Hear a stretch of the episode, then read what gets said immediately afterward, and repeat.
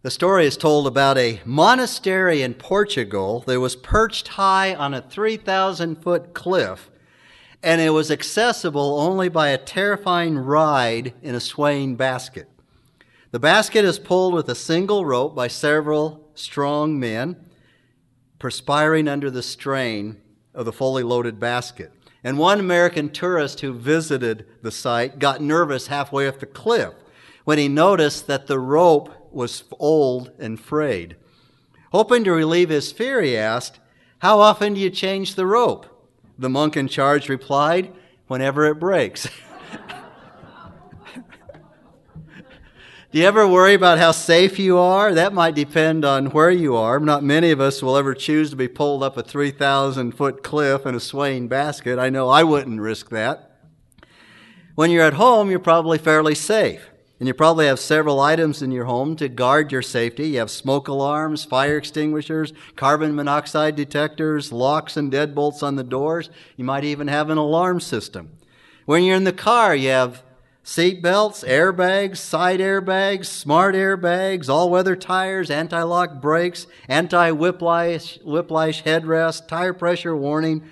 And now they have cars that brake on their own to help you avoid a crash. But regardless of where you are, what you are doing, we prefer to be safe, don't we? And common sense is probably the biggest safety device that we have. But how many of us ever give any thought whatsoever to safety concerns when it comes to our Christian walk, to our Christian life? The dangers involved in conducting ourselves in a manner worthy of the gospel of Jesus Christ we tend to think that the dangers are limited unless we are a Christian in Mexico or Iran or Iraq or Sudan or any Muslim country where tens of thousands of Christians are being killed and, and persecuted, where Christian girls are kidnapped in Nigeria and sold as slaves and, and as wives. And, and by the way, that same thing is going on in Egypt as well. We just don't hear about it because they pick a Christian girl off here and there. But what about those things that would be destructive to our relationship with Christ? What about those things that would harm us spiritually or emotionally? So please turn in your Bible to Philippians chapter 3 again, the third chapter of Paul's letter to the Philippians at verse 1. Paul tells the Philippians that he's repeating himself. He's writing the same things over again. And then he tells them why he would repeat himself. He says it's for their own safety. Verse 1. Finally, my brethren, rejoice in the Lord. To write the same things again is no trouble to me, and it is a safeguard for you. I'm telling you these things again to keep you in a safe place. That word translated safeguard was used in ancient Greek to refer to security. Security that guarded somebody or something from outside attack. The word was often used to refer to one's personal safety. Paul is saying, Philippians, your personal safety is at risk. That's why it's no trouble for me to write these things to you again, to warn you. Now, it's not surprising that Paul would write this to warn the Philippians who were facing severe persecution, who are suffering on account of their faith, who are losing their jobs, their livelihood, could potentially lose their lives because they were Christians. And it's not surprising that Paul, who was in prison because he was preaching the gospel, would issue a warning to those who love him and could face the same kind of persecution he would face. What is surprising is what Paul warned them about and the severity of the warning. Paul encourages the Philippians, rejoice in the Lord, and then his tone changes abruptly he launches into a scathing, blistering warning that echoes the seven wars that, woes that Jesus pronounced on the scribes, Pharisees, and hypocrites. Woe to you, scribes, Pharisees, and hypocrites, because you travel across land and sea to make one proselyte, and when you make one, you make him twice the son of hell as yourselves. This is the same warning. Verse 2 of Philippians chapter 3. And if anybody was falling asleep when this letter was being read to the Philippian congregation, it was being read vocally, when they heard this part of Paul's letter read, they, they would have woken up from whatever they were sleeping from and take notice. Verse 2 Beware the dogs, beware the evil workers, Beware the false circumcision. This is strong language. Paul is referring to a recurring problem in the churches that he had founded. There were many devout Jews who believed that Jesus was the promised Messiah, but who also thought that Gentiles who accepted him as their Messiah had to be Jews first and primarily. And that in order to be a good Christian, a righteous Christian, you had to keep the Old Testament law. This meant that men had to be circumcised and take responsibility for observing the law of Moses. In other words, these Jews thought of Christianity as Judaism, primarily Judaism, with a little something extra that has to do with the Messiah.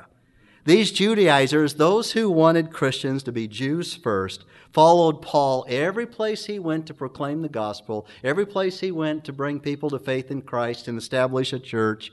They followed him and came after him to undo the gospel that he had preached.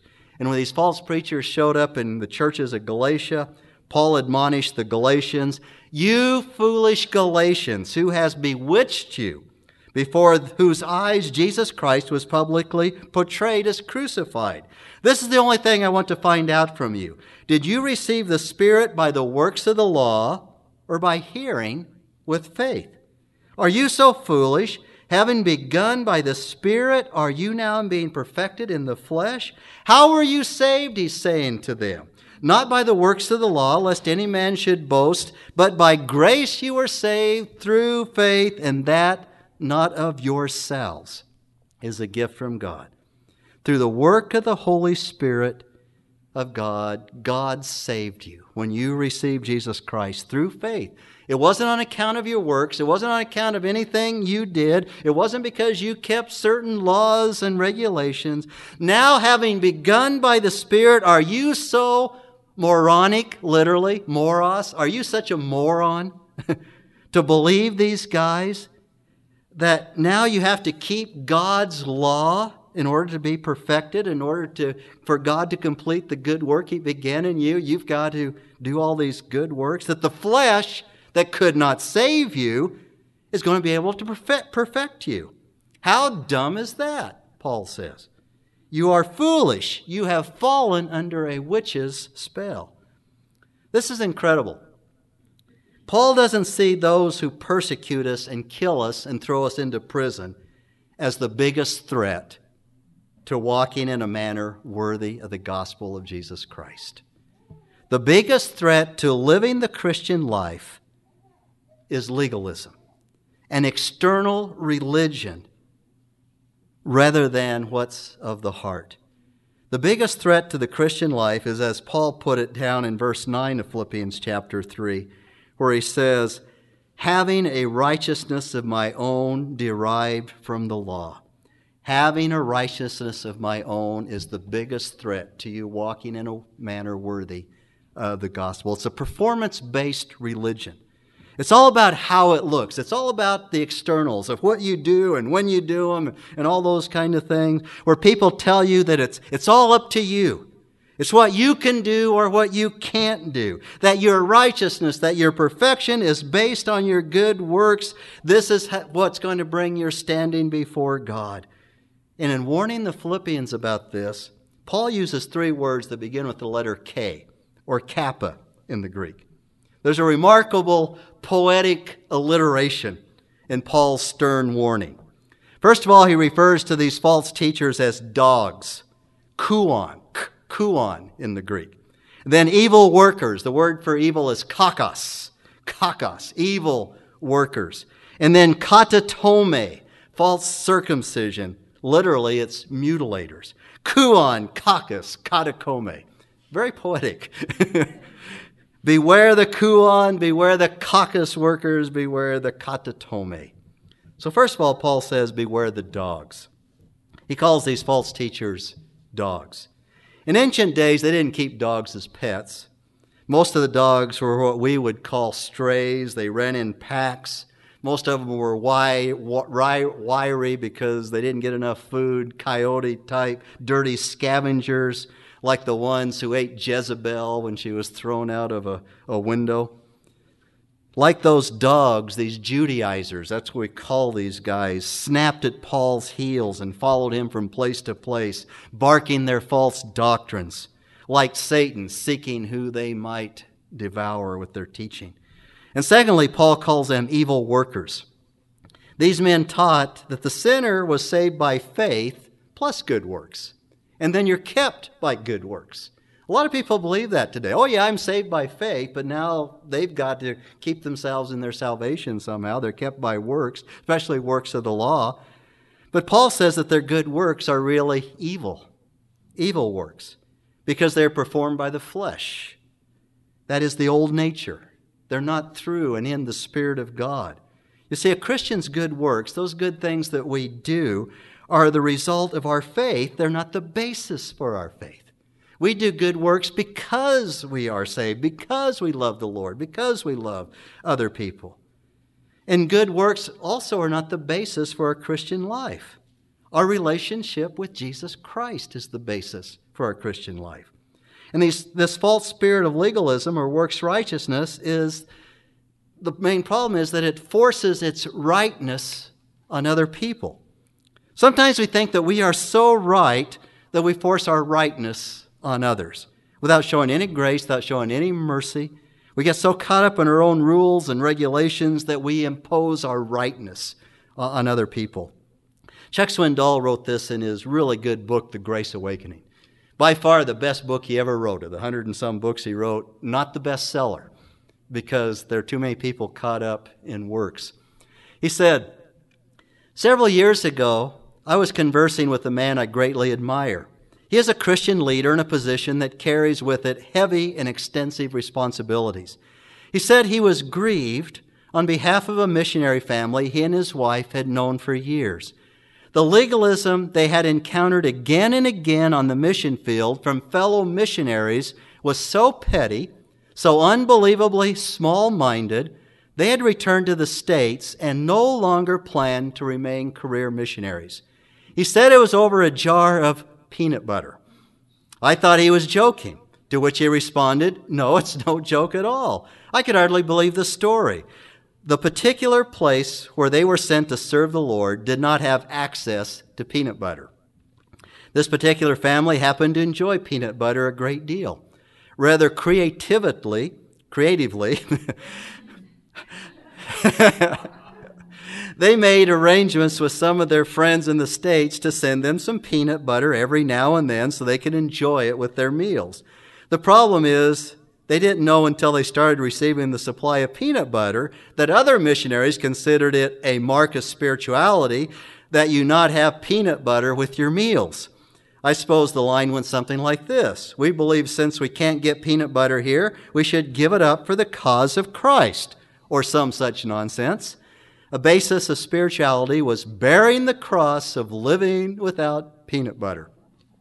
This young family didn't buy into that line of thinking. Their family kept getting regular shipments of peanut butter. They didn't flaunt it, they just enjoyed it in the privacy of their own home.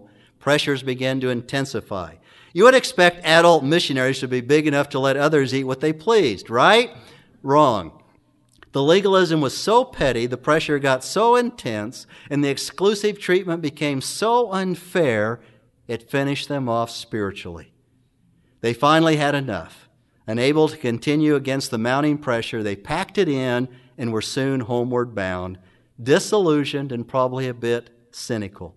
What we have here is a classic modern day example of a group of squint eyed legalists spying out and attacking another's liberty. Not even missionaries are exempted. And then, thirdly, Paul warns beware the false circumcision, katatome. Last week, Joe asked me what the sermon theme was for this next Sunday because he's going to be putting music together. And so I read him the, the scripture passage and I said, You got any good false circumcision songs? and of course he did. And I said, Just go with what you think the Lord would, would lead you on this.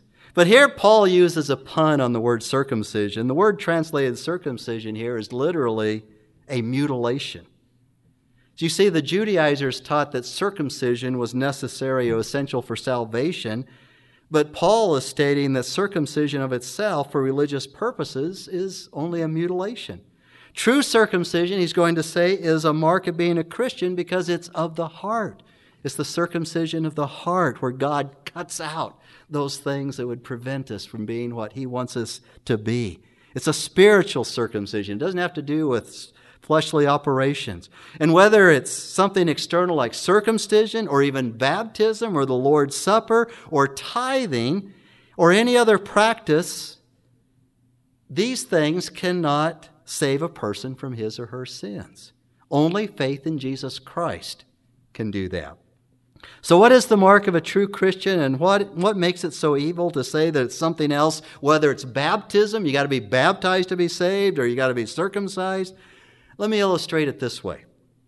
I don't golf. I used to love golfing when I was in high school and college and did a little bit. And but I'm not much of a golfing plan, fan. I, I, I just can't watch TV and hear these guys mumble while you're chasing a little ball across the green and those kind of things. But I am told that Augusta National is a golf course every good golfer wants to play. And if you go into the dining room at Augusta National, you have to have a green jacket. Now you might say, that's good, I have a green jacket. No, it's not just any green jacket. You have to have the green jacket, you know, with the little logo and stuff on it. Because the privileges are directly accruing to those who are worthy of the green jacket. So, how do you get the green jacket? Two ways. You can win the Masters, or you can buy a membership. Now, the membership waiting list is going to outlive my daughter's grandparents and her grandparents and, and, probably their grandparents. And then there's ways it's, it's kind of like Green Bay Packers. You get season tickets, there's a 60 year waiting list to get season tickets. So you can't buy the membership. It's just not going to happen. And your chances of winning the Masters, who here is going to win the Masters? You know, Maybe the cute little baby. I think Mason could do that. He's the only one here that I think really has an opportunity to do that. So, what you know for sure is that you're not going into the dining room of the Augusta National Club, Golf Club, because the only way to go in there is with the green jacket. At the marriage supper of the Lamb in the book of Revelation, no one goes in without a white robe. Well, you say, well, I've got to get me one of those. Can I buy it? No. Can I earn it? No. Then I'm in deep difficulty. Yes. Unless, unless another has done for your behalf what you cannot do for yourselves. And that is the good news of the gospel of Jesus Christ. He has done for us what we cannot do for ourselves. And that is why Paul is so concerned and would call those who would say that you can earn your robe, you can buy your robe. He calls them dogs, evil workers, and mutilators because they are so wrong that people's salvation in relationship to the Lord is at stake. Jesus did for us what we cannot do for ourselves. So Paul says in Philippians chapter 3 verse 2 that we are the true circumcision. For we are the true circumcision who worship in the Spirit of God and glory in Christ Jesus and put no confidence in the flesh. So here Paul gives us very briefly three marks of a true Christian. The one who wears the robe of Christ's righteousness, the true circumcision. First of all, the true Christian worships God in the Spirit. Now, Jesus said you shall worship in spirit and in truth. But what Paul's talking about here is not so much what we do here on Sunday morning, but it's in direct contrast to the performance based external religion of those who depend upon the flesh, those who are trying to buy or earn their own robe. In other words, you can live in the flesh or you can live in the Spirit of God. And the word translated worship here, we've seen it before in Paul's letter to the Philippians, is translated spiritual service of worship over in Romans chapter 2, where we are to present our bodies a living sacrifice, which is your spirit acceptable to God, which is your spiritual service of worship. So he's talking about the practical ways of we serve and we go about living the Christian life in service to God, not just what we do on Sunday morning. Are we going to serve by the Spirit of God or are we going to do it in the flesh? Tony Evans, pastor of Oak Cliff Bible Fellowship of Dallas, Texas, gives us an illustration of this, what it means to live and serve according to the life giving ministry of the Holy Spirit. And he puts it this way He says, On August 14, 2003, Lois and I were in New York preparing to return to Dallas when the lights went out. That's right. We were two of the 50 million people affected by the largest electrical blackout in U.S. history. I'll never forget that day since our lives and plans were turned upside down. One of the many challenges that faced us that day was finding a place to stay, since all flights had been canceled. We finally located a hotel that had remaining had a remaining room and we settled in for the evening. The problem was that because there was no power, there were no lights, no air conditioning, no TV, and worst of all, no warm food. When we got to our room, we opened the blinds only to discover that the hotel across the street was full of lights. People were talking and eating and enjoying themselves. We decided we needed to cross over to see how this was possible. When we entered the hotel, the air was cool. TVs were on everywhere and people were in high spirits. It was a totally different atmosphere from where we were staying just a few yards away. Why was there such a major contrast? It was rather simple. Our hotel had no generator, while the other hotel did. They possessed a power source that enabled them to transcend the darkness, and it made all the difference in the world. Today, many are living in darkness and despair because they have never understood the unique, life giving ministry of the Holy Spirit. When His ministry is taught and clearly understood, it will bring light and life to those living in the darkest of circumstances. The true Christian lives and serves according to the life giving and light giving ministry of the Holy Spirit, where there is light, where there is joy. And secondly, the true Christian glories in Jesus Christ. Verse 3 again. For we are the true circumcision who worship in the Spirit of God and glory in Christ Jesus. People depend upon religion and their good works are usually boasting about what they have done. You ever seen that in people? Now, the true Christian has nothing of which to boast. His or her boast is only in Christ. Uh, just for a moment, turn to the 18th chapter of Luke's Gospel, Luke chapter 18, for a moment. Luke chapter 18, verse 9. Because Jesus here gives us a parable that describes these two opposite attitudes of boasting in oneself and trusting in oneself, or having nothing whatsoever to brag about, where salvation is a gift of God, where no one should boast. Luke chapter 18, beginning at verse 9. And Jesus told this parable to some people who trusted in themselves that they were righteous and viewed others with contempt. Two men went up to the temple to pray, one a Pharisee and the other a tax collector. The Pharisee stood and was praying this to himself. I, I, take that literally when I read it. I think he's praying to himself, he's bragging to himself. God, I thank you, because he's saying it out loud. God, I thank you that I'm not like other people swindlers, unjust, adulterers, or even like this tax collector. I fast twice a week, I pay ta- tithes of all I get. But the tax collector, standing some distance away, was even unwilling to lift up his eyes to heaven, but was beating his breast, saying, God, be merciful to me, the sinner. I tell you, this man went to his house justified rather than the other. For everyone who exalts himself will be humbled, and he who humbles himself will be exalted. And then back to Philippians chapter 3, verse 3. The true Christian, Paul says, puts no confidence in the flesh for we are the true circumcision who worship in the Spirit of God and glory in Christ Jesus, and not ourselves, implied, and put no confidence in the flesh. You know, there's a popular philosophy that goes around today that says the Lord helps those who help themselves, or pull yourselves up by your own bootstraps. And it was also popular in Paul's day, just as it was, just as wrong as it was now. You know, the Bible has nothing good to say about the flesh, about our own effort.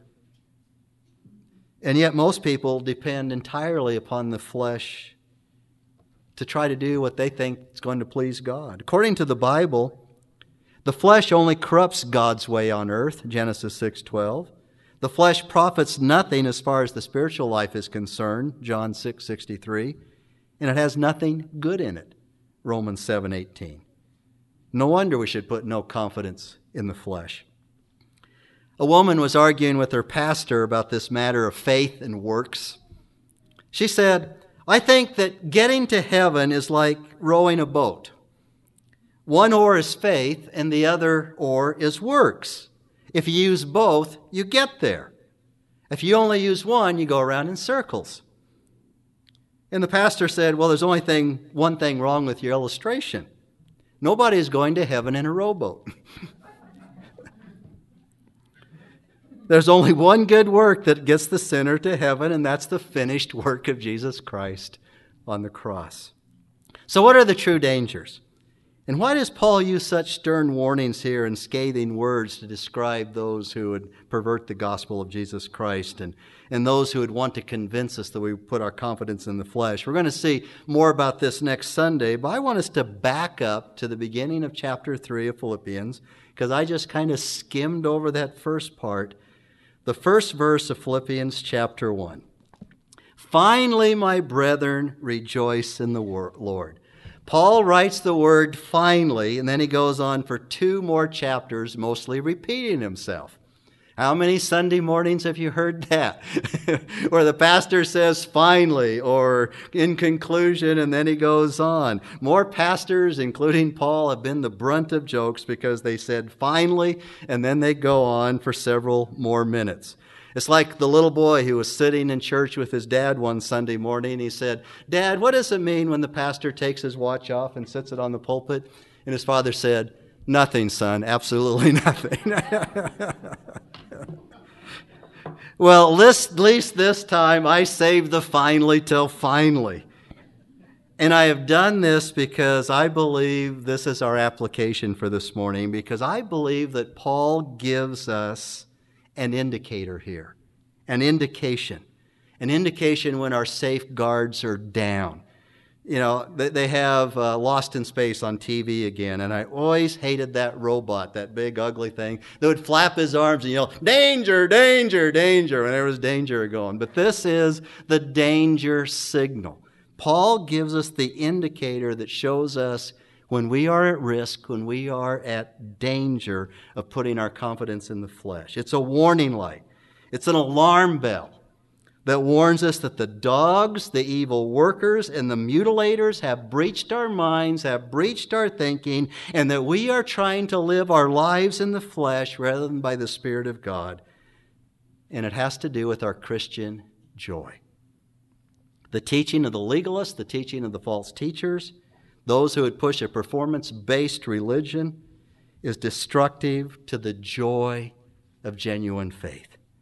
Nothing steals a believer's joy more than legalism, of getting caught up in a performance based religion and a system of works righteousness. Nothing is more destructive to our own joy than thinking it's up to me, that I have to get in there and I have to get it done and I've got to do it in my own strength. Nehemiah chapter 8, verse 10 is often quoted in this regard. The joy of the Lord is our strength. The joy of the Lord is our strength. That's where our joy comes. That's where our strength comes from. It's not in what we can do or can't do. It's not what we try to do in our own strength. When we do try to do it in our own strength, there's going to be a notable lack of joy.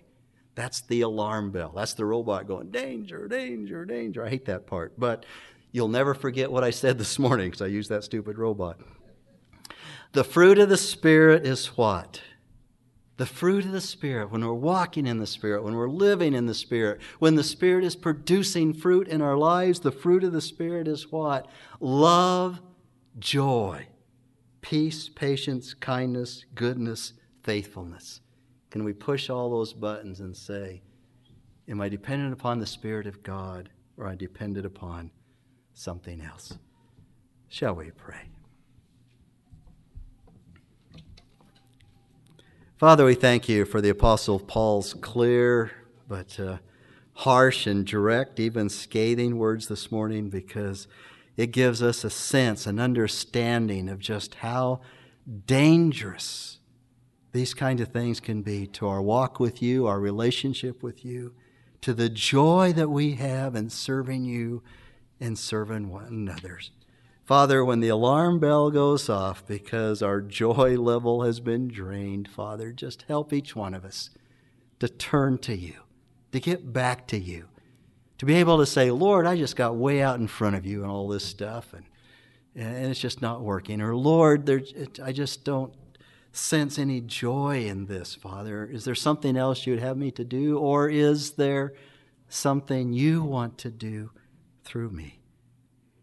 Father, we want to be sensitive to those things in our lives that would rob us and steal our joy. And we ask for this in Jesus' name. Amen.